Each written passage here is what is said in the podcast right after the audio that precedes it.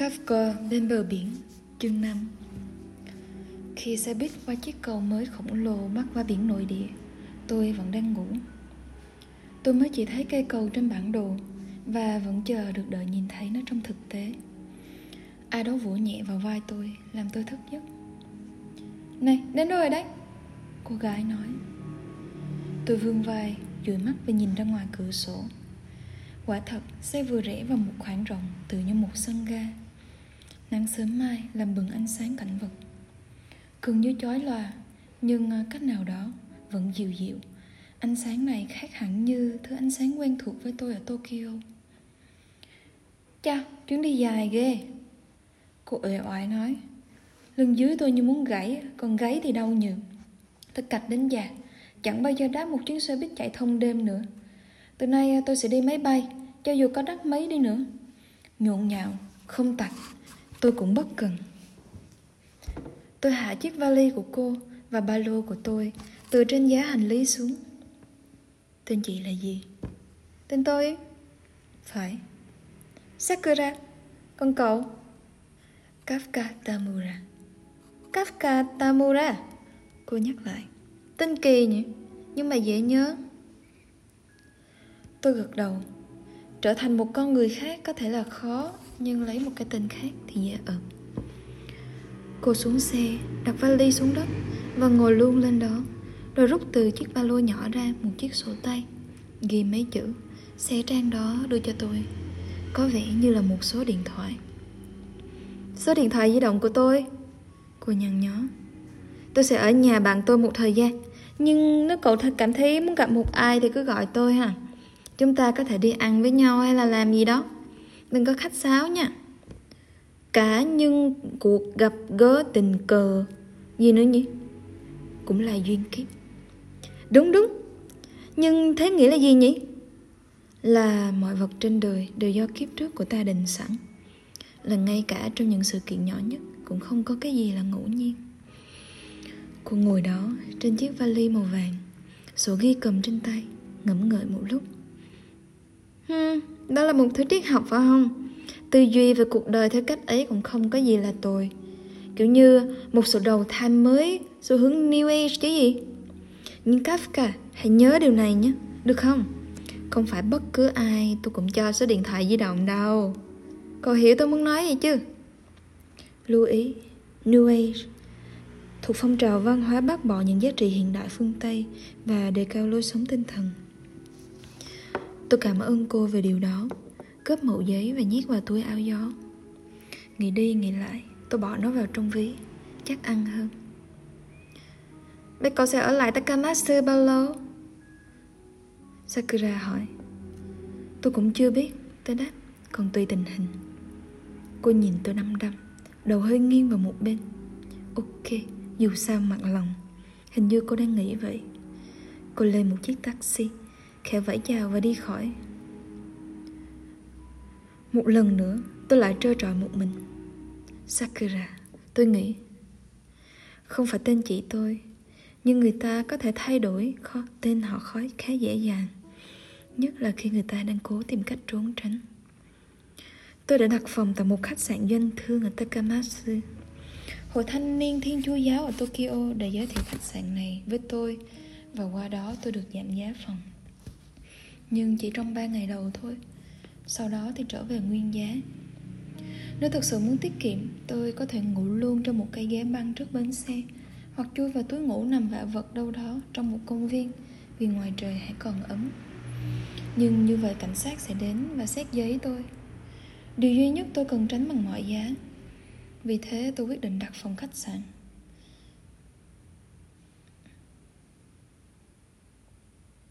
Ít nhất là ba hôm. Rồi sau sẽ liệu tại bến xe, tôi tạt vào quán ăn đầu tiên tôi nhìn thấy và đánh chén món udon đến căng bụng. Sinh trưởng ở tokyo, tôi ít có dịp được ăn udon chính hiệu, thứ đặc sản của đảo shikoku. Và giờ đây tôi đang đã một món mì trước này chưa từng thấy. Nó tươi, nạc và nước dùng mới thơm làm sao?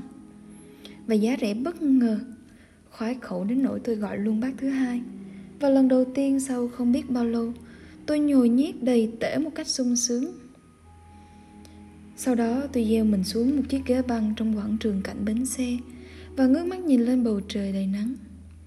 Ta đã tự do, tôi tự nhắc mình. Hoàn toàn tự do và một mình, như đám mây bay ngang trời.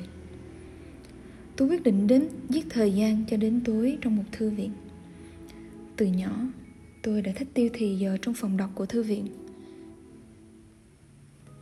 Cho nên, trước khi đến Takamatsu, tôi đã tự trang bị thông tin về tất cả các thư viện trong trung tâm và ngoại vi thành phố này. Thử nghĩ mà xem, một thằng nhóc không muốn về nhà thì chẳng có mấy chỗ mà đi. Tiệm cà phê và rạp chiếu bóng là ngoài tầm, chỉ còn có thư viện là hoàn hảo, không mất tiền vào cửa, không ai thắc mắc và khó chịu khi thấy một thằng nhóc vào thư viện một mình. Chỉ việc ngồi xuống và đọc bất kỳ những cái gì mình muốn. Sau giờ tan trường, tôi thường đạp xe đến thư viện công cộng của quận. Cả những ngày nghỉ cũng có thể tìm tôi ở đấy. Tôi đọc ngấu nghiến đủ thứ, tiểu thuyết, tiểu sử danh nhân, sách lịch sử, bất cứ cái gì trong tầm tay. Khi đã ngốn hết sách cho trẻ con, tôi chuyển sang các ngăn sách cho người lớn. Có thể tôi không hiểu gì mấy, nhưng tôi vẫn cầm cùi đọc đến trang cuối cùng. Khi nào mệt, tôi vào một cabin, đeo tai nghe, thưởng thức một chút âm nhạc. Tôi không sành nhạc nên cứ nghe lần lượt cả dãy CD họ xếp ở đó. Chính nhờ vậy mà tôi biết đến Duke Ellington, nhóm nhạc The Beatles và Led Zeppelin. Thư viện giống như ngôi nhà thứ hai của tôi, hay có thể nói, đó là nơi chốn thật sự của tôi, thân thiết hơn chính ngôi nhà tôi ở. Do đến đó hàng ngày, tôi quen tất cả các cô thủ thư. Họ biết tên tôi và bao giờ cũng đon đã chào hỏi. Tuy nhiên, hồi đó tôi nhút nhát dễ sợ và chỉ đáp lại lý nhí trong miệng. Trước khi đến Takamatsu, tôi đã biết có một phú hộ thuộc một dòng họ lâu đời ở ngoại ô thành phố này đã biến kho sách riêng của mình thành một thư viện tư nhân mở cửa phục vụ công chúng ở đây có nhiều sách hiếm. Và tôi nghe nói bản thân ngôi nhà và khu vườn bao quanh cũng đáng tham quan. Tôi đã có lần nhìn thấy họa báo Tario đăng ảnh chụp nơi này. Đó là một tòa nhà lớn theo phong cách Nhật Bản, với các phòng đọc thực sự sang trọng, giống như một phòng khách. Trong đó, người đọc ngồi lên những chiếc ghế bành non thật thoải mái.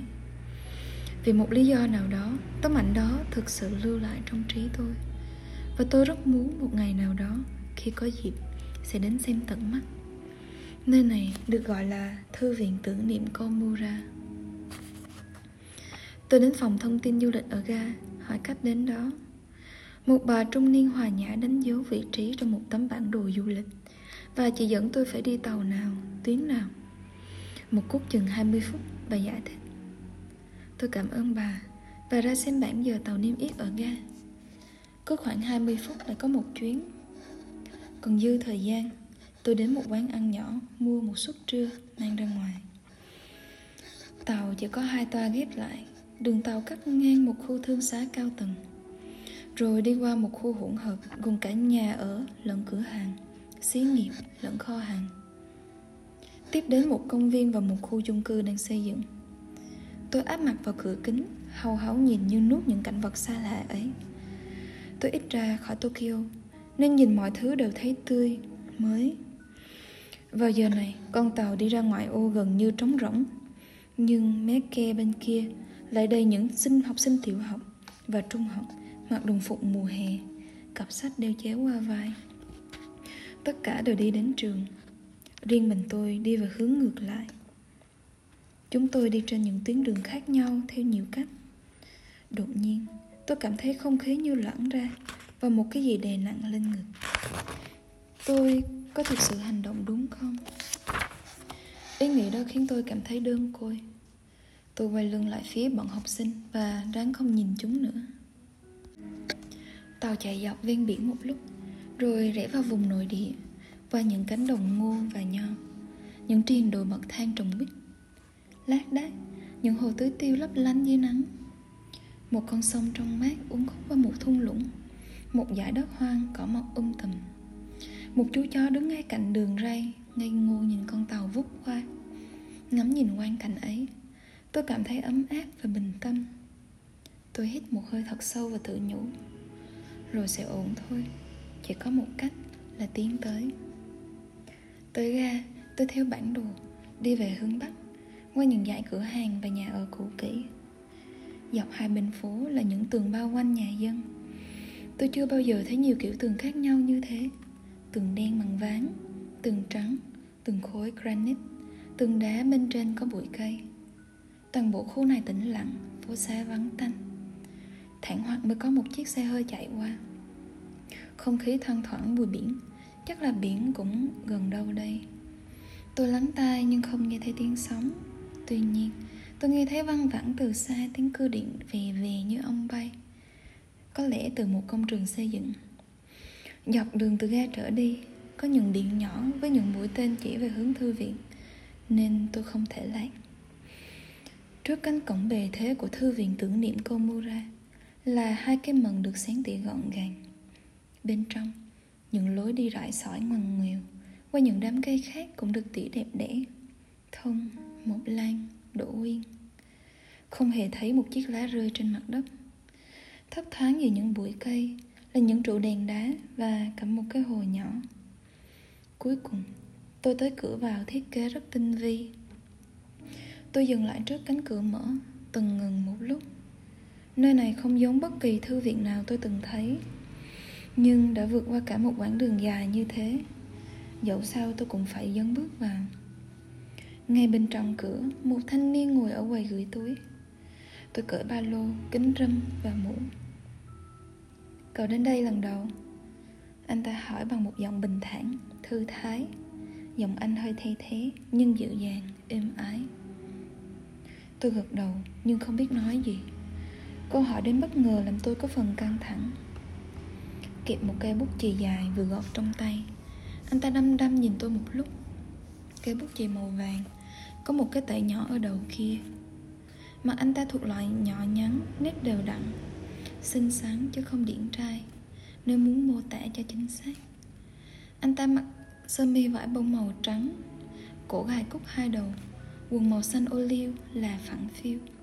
Khi cúi xuống, mái tóc dài xõa trước trán, thi thoảng anh ta đưa tay vuốt ngược lên. Tay áo sáng đến khủy, để lộ đôi cổ tay trắng trẻo, mạnh dẻ cặp kính gọng thanh nhã tinh tế, tôn thêm diện mạo của anh. Tấm thẻ plastic gắn trên ngực anh ghi rõ tên Oshima không giống loại thủ thư mà tôi thường gặp. Cậu cứ thoải mái tìm ở các ngăn sách, anh ta bảo tôi.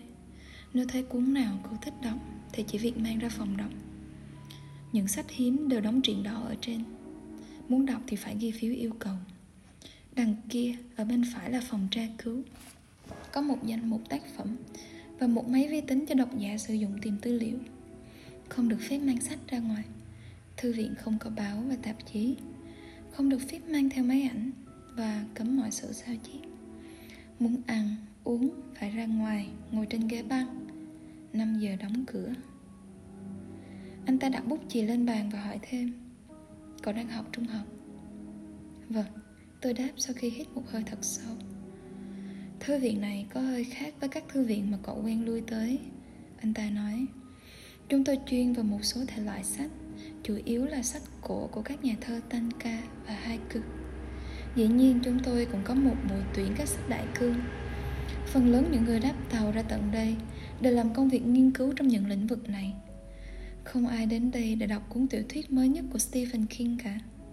Thỉnh thoảng cũng có sinh viên đại học đến, Nhưng cỡ tuổi cậu thì rất hiếm. Vậy cậu nghiên cứu Tanka hay Haiku? Ghi chú Tanka Thể loại thơ cổ tiền thân của Haiku. Stephen King Nhà văn Mỹ chuyên viết chuyện kinh dị Rất ăn khách. Không, tôi trả lời. Ừ, Thời cũng nghĩ thế. Thế tôi được vẫn được phép vào đọc chứ? Tôi rụt rè hỏi Cố giữ cho giọng khỏi run Dĩ nhiên là được. Anh mỉm cười và đặt cả hai tay lên bàn. Đây là một thư viện, Chúng tôi hoan nghênh bất kỳ ai muốn đọc. Và xin nói nhỏ với cậu Chúng tôi còn chẳng mê ca hay khai cư gì cho lắm. Đây quả là một ngôi nhà đẹp, Tôi nói, Anh gật đầu. Gia đình cô mua ra là một nhà sản xuất rượu sake quan trọng từ thời Edo. Anh giải thích. Và cha của ông thủ, chủ hiện thời là một người mê sách Nổi tiếng toàn quốc và việc buôn ba khắp nước để lùng sách. Bản thân cụ thân sinh ra ông cũng là một nhà thơ Và nhiều nhà văn thường ghé lại đây. Một khi có việc đến Shikoku Chẳng hạn như Wakayama Bokusui Hay Ishikawa Takuboku Và Shiga Naoya một số trong bọn họ hẳn thấy nơi này rất thoải mái, dễ chịu Nên đã lưu lại dài dài.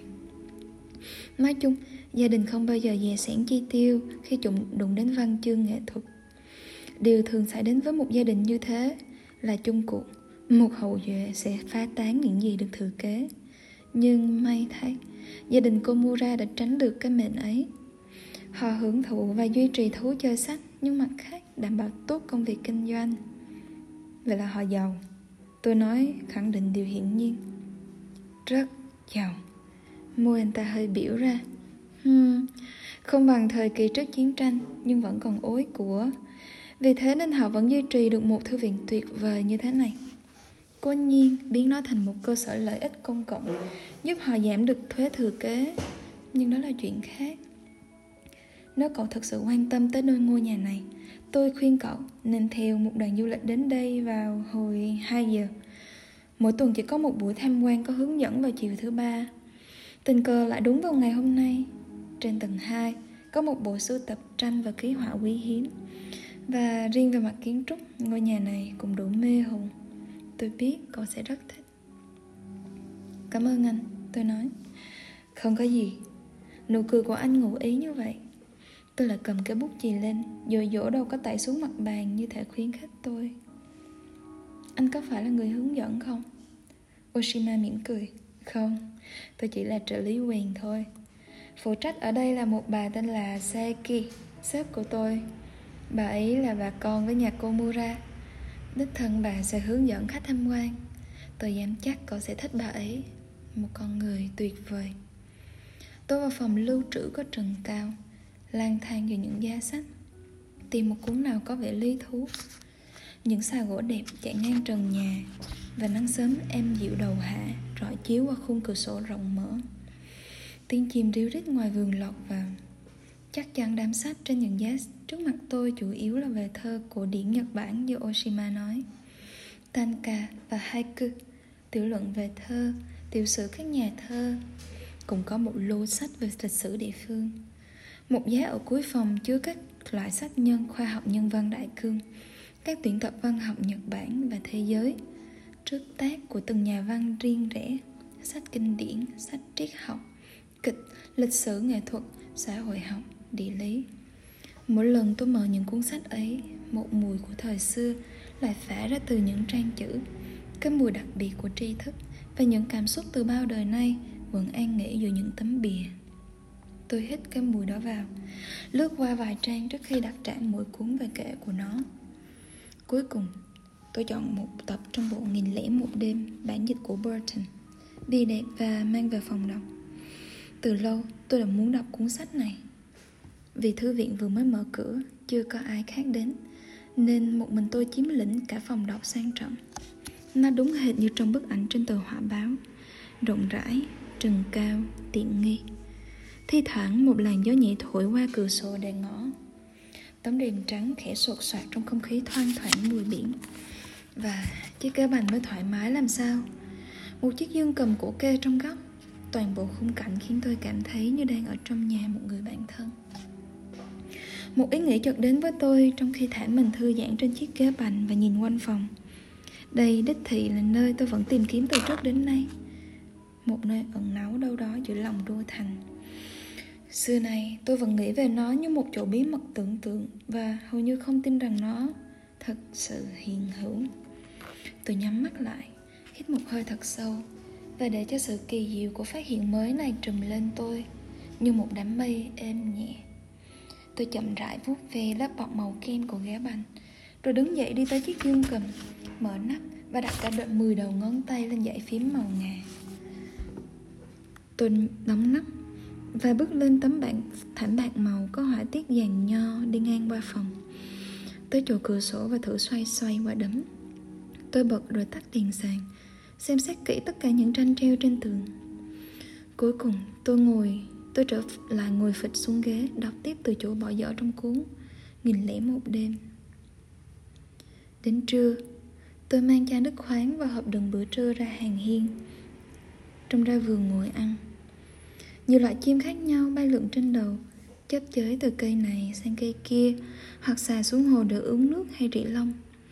Có một số loại trước đây tôi chưa từng thấy. Một chú mèo nâu xuất hiện như có dấu hiệu cảnh báo Khiến chúng bay tản đi.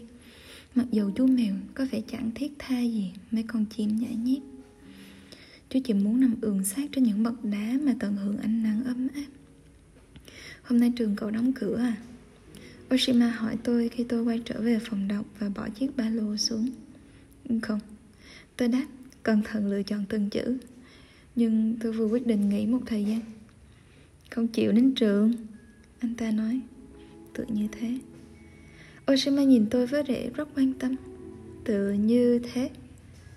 Không phải là tôi không chịu đến trường, Mà tôi vừa quyết định không đi học nữa.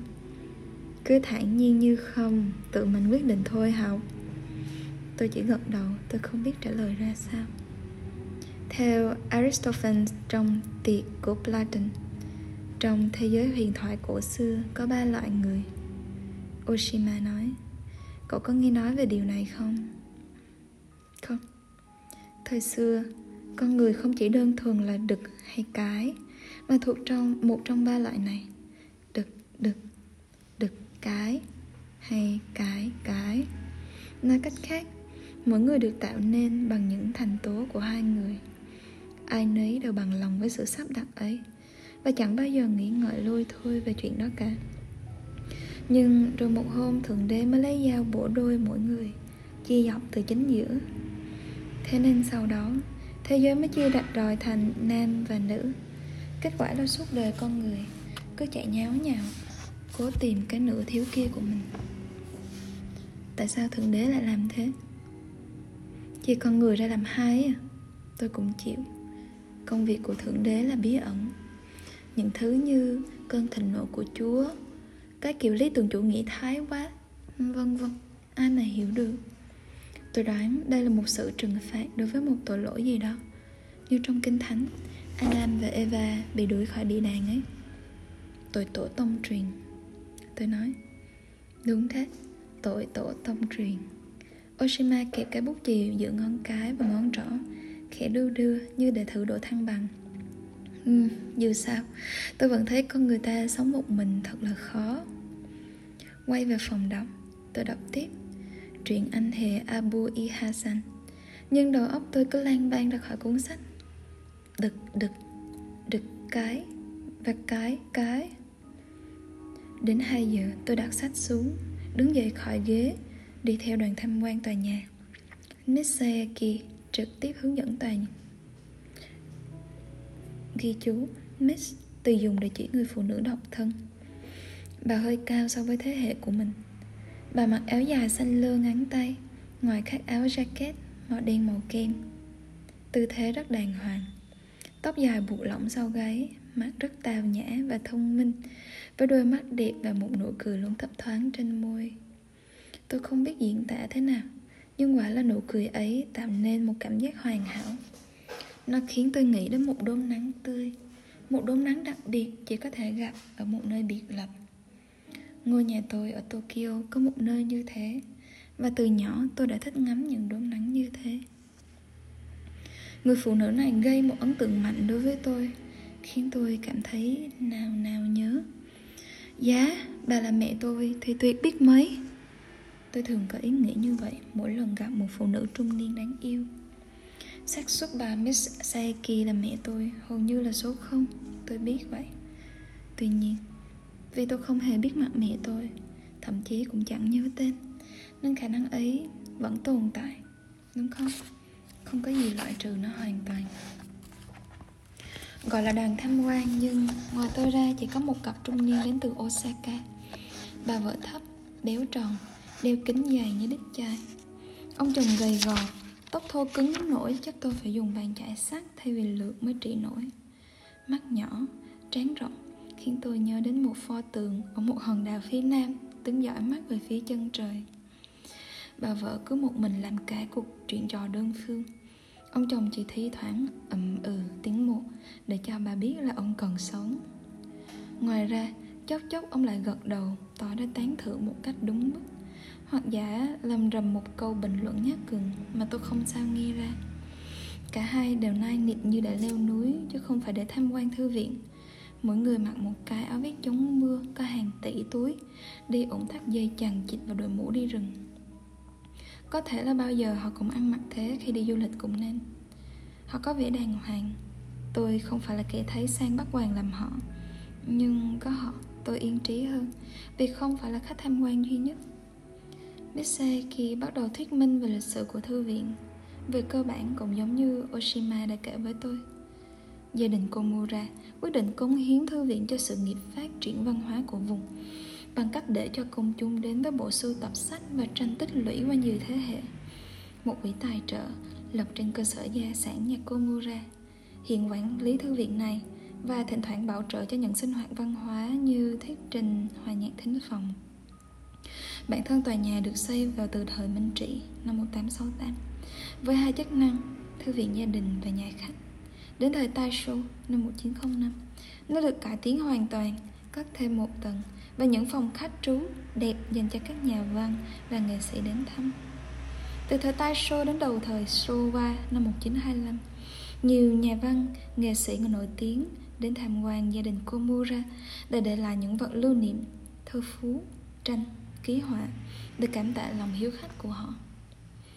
Các vị có thể chiêm ngưỡng một số hiện vật chọn lọc từ bộ sưu tập quý giá này ở gallery tầng 2. Mitsaki nói thêm, Trước Thế chiến thứ hai, văn hóa vùng này phong phú, nên chính là nhờ những nhà giàu sành điệu như nhà như gia đình Komura hơn là do những cố gắng của chính quyền địa phương. Nói tóm lại, họ là những mạnh thường quân văn nghệ. Một trong những lý do khiến tỉnh Kagawa sản sinh ra nhiều thi sĩ, taika và haiku là tài năng, là sự tận tâm của gia đình Komura, dốc lòng, dốc sức xây dựng và ủng hộ văn hóa nghệ thuật địa phương. Rất nhiều sách, tiểu luận và hồi ức hấp dẫn về lịch sử, những giới nghệ thuật ấy đã được xuất bản. Các vị có thể tìm thấy tất cả trong phòng đọc của chúng tôi. Hy vọng các vị bỏ thời gian ngó qua những sách ấy. Qua bao năm lưu truyền, các chủ gia đình dòng họ Komura đều rành nghệ thuật, đặc biệt tinh tế trong việc đánh giá những gì thật sự xuất sắc. Cái đó tự như có sẵn trong máu vậy. Họ là những mạnh thường quân nghệ thuật rất tinh, bao giờ cũng hỗ trợ những tài năng đích thực mang những hoài bão cao nhất sáng tạo những tác phẩm xuất chúng như các vị thừa biết trong nghệ thuật không có cái gọi là con mắt tuyệt đối hoàn hảo rủi thay một số nghệ sĩ kiệt xuất lại không chiếm được sự ưu ái của họ hoặc không được đón nhận một cách xứng đáng. Một trong những người đó là thơ, nhà thơ haiku Taneda Santoka. Trong sổ tiếp tân, Santoka đã lưu lại đây nhiều lần. Mỗi lần đều để lại thơ và tranh vẽ. Tuy nhiên, chủ nhân lại gọi ông là một tên ăn xin khoác lác, không muốn dây dưa với ông ta và trên thực tế đã vứt bỏ phần lớn những tác phẩm ấy thật phí phạm ghê gớm. Và khách từ Osaka nói, tỏ ra thật sự tiếc. Ngày nay, tác phẩm nguyên bản của Santoka cao giá lắm. Bà nói chi lý. Misaki tươi cười nói, nhưng hồi đó chưa ai biết đến Santoka, nên có lẽ điều đó là tất yếu. Có nhiều điều mãi về sau ta mới thấy rõ. Bà nói đúng. Ông chồng xen vào. Sau đó Misaki dẫn chúng tôi đi quanh tầng chỉ cho chúng tôi xem các giá lưu trữ phòng đọc bộ sưu tập sách hiếm khi xây dựng thư viện này vì chủ gia đình quyết định không theo cái phong cách giản dị và tao nhã được các nghệ sĩ ở Kyoto ưa chuộng mà họ chọn một thiết kế giống như một ngôi nhà thôn nhã hơn Tuy nhiên, như các vị có thể thấy, tương phản với cấu trúc thô nháp của nhà, đồ đạc và khung tranh lại rất tinh chế và lộng lẫy. Chẳng hạn, hình chạm khắc trên những tấm ván gỗ này rất tào nhã. Tất cả các nghệ sĩ tài hoa nhất ở Shikoku đã được tập hợp để tham gia xây dựng công trình này. Chúng tôi bắt đầu lên gác. Phía trên cầu thang là một trần vòm cao vút. Tay vịn bằng gỗ mung được đánh bóng đến mức tưởng như nếu chỉ chạm tay vào thì ác sẽ in hàng dấu Trên một cửa sổ kính mờ kề sát chiếu nghỉ Một chú hưu vương cổ gặm lá nho Tầng hai có hai phòng khách và một sảnh rộng Mà hồi xưa hẳn là liệt chiếu tatami trải khắp sàn Phục vụ cho các buổi đại tiệc và hội họp Ngày nay, sàn gỗ trống trơn và tường treo đầy những bức thư pháp đóng khung tranh trục cuốn và tranh theo phong cách Nhật Bản. Ở giữa, một tủ kính bày những vật lưu niệm với la lịch của từng thứ. Một phòng khách theo phong cách Nhật, còn phòng kia theo kiểu Tây. Phòng kiểu Tây có một bàn giấy lớn và một ghế xoay, hình như vẫn có người dùng. Bên ngoài cửa, sổ sau bàn giấy là một rặng thông, qua đó thấp thoáng đường chân trời. Cặp vợ chồng từ Osaka dạo quanh phòng khách, xem kỹ tất cả các hiện vật trưng bày, đối chiếu với những chú giải trong tờ hướng dẫn. Mỗi khi bà vợ bình luận câu gì, ông chồng lại phụ họa theo. Một cặp uyên ương, tâm đầu ý hợp về mọi điểm. Những vật trưng bày không hấp dẫn tôi lắm, nên tôi chú mục vào những chi tiết kiến trúc. Trong khuya tôi đang sụp sạo quanh phòng khách Tây, Missy kia lại gần và bảo Em có thể ngồi vào chiếc ghế này nếu em muốn. Shiga Naoya và Tanizaki Cả hai đều đã từng ngồi ở đây một đôi lần.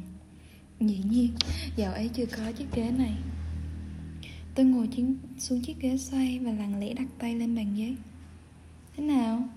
Cảm thấy như mình có thể viết nên một cái gì đó chứ. Thời hơi đỏ mặt và lắc đầu. Misaki cười và quay lại chỗ cặp vợ chồng. Từ chỗ chiếc ghế, tôi quan sát cung cách của bà Thầy cười chỉ nào cũng tự nhiên và thanh lịch. Tôi không thể diễn đạt được trọn vẹn Nhưng quả thật là có một cái gì đặc biệt nơi dáng điệu của bà. Như thể bằng cách quay lưng lại Bà đang nói với tôi một điều gì mà khi đối mặt tôi bà không thốt lên được. Nhưng đó là điều gì? Thì tôi chịu, không sao biết được. Phải chấp nhận thôi Tôi tự nhắc nhở mình. Có hàng tiểu tỷ điều mày không sao biết được đâu. Vẫn ngồi ở ghế Tôi lia mắt nhìn bao quát căn phòng. Trên tường có một bức sơn dầu Rành là vẽ bờ biển ngay gần đây. Tranh vẽ theo lối cổ Nhưng màu còn tươi và sống động. Trên mặt bàn có một cái gạt tàn lớn Và một cái đèn có chụp màu lam. Tôi bật công tắc và dĩ nhiên là đèn sáng lên. Mé tường đối diện treo một chiếc đồng hồ. Ngó bộ từ thời hồng hoang nào đó. Tuy Kim vẫn chỉ đúng giờ. Sàn gỗ đôi chỗ bị thủng và hơi có két dưới bước chân. Cuối buổi tham quan, Cặp vợ chồng từ Osaka cảm ơn Niseki rồi biến mất. Hóa ra là họ là thành viên của một câu lạc bộ tanka ở vùng Kansai. Tôi thử hỏi, không biết họ làm cái thứ thơ gì, Nhất là ông chồng. Chưa ậm ừ và gật đầu thì làm sao ra thơ? Nhưng biết đâu một tài năng tàn ẩn là bộc lộ khi ông ta viết thơ. Tôi quay lại phòng đọc và đọc tiếp từ chỗ bỏ dở trong cuốn Nghìn lẻ một đêm. Trong buổi chiều, có thêm một số độc giả khác, Phần lớn đều kính Loại kính người già thường đeo Và khi đeo vào, trông ai nấy đều như nhau. Thời gian qua chậm, Không ai nói một lời. Tất cả đều im lặng một người ghi chép Nhưng số còn lại ngồi im Hoàn toàn chìm đắm trong những trang sách. Y như tôi. 5 giờ tôi gấp sách đặt trả lại trên giá. Ra đến cửa tôi hỏi Buổi sáng bây giờ thư viện mở cửa. 11 giờ Oshima trả lời Có định may quay lại à? Nếu không có gì phiền hà. Oshima nheo mắt nhìn tôi. Ừ, Tất nhiên là không. Thư viện là nơi dành cho những người muốn đọc. Tôi sẽ rất vui nếu cậu trở lại. Tôi hỏi, khi không phải, Bây giờ cậu cũng đeo cái ba lô này trên lưng à? Có bồn nặng nhỉ? Có cái quái gì trong ấy vậy? Những thoi vàng chăng? Tôi đỏ mắt. Đừng lo, tôi không thật sự tìm cách bạch vòi gì đâu. Oshima ấn cái đầu có tẩy của cây bút chì vào thái dương bên phải. Vậy thì mai gặp lại nhé. Tạm biệt. Tôi nói Thay vì giơ tay chào, Anh ta vẫy cái bút chì. Tôi đáp tàu trở về Takamatsu. Tôi ghé vào ăn tối trong một nhà hàng rẻ tiền ở gần ga Có món sườn gà và salad. Tôi lấy thêm một bát cơm và uống một cốc sữa nóng sau bữa ăn. Ở một siêu thị mini bên ngoài, Tôi mua một chai nước khoáng và hai nắm cơm. Phòng khi đói bụng vào lúc nửa đêm, Rồi đi bộ về khách sạn.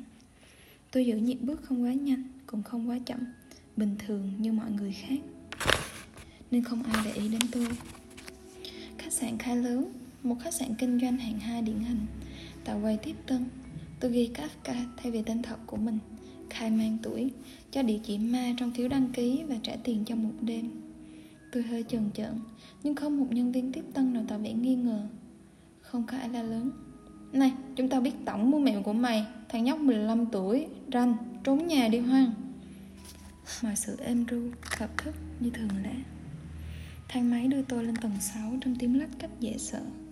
Căn phòng nhỏ xíu với thiết bị bao gồm một cái giường gấm gút, một cái gối cứng như đá, một thứ đồ cổ con con gọi là bàn, một chiếc tivi bé tẹo, những tấm rèn bạc phết vì giải nắng, bồn tắm bằng cái lỗ mũi, chẳng có dầu gội đầu, cũng như các thứ dùng vệ sinh khác. Nhìn ra ngoài cửa sổ, chỉ thấy bức tường nhà bên.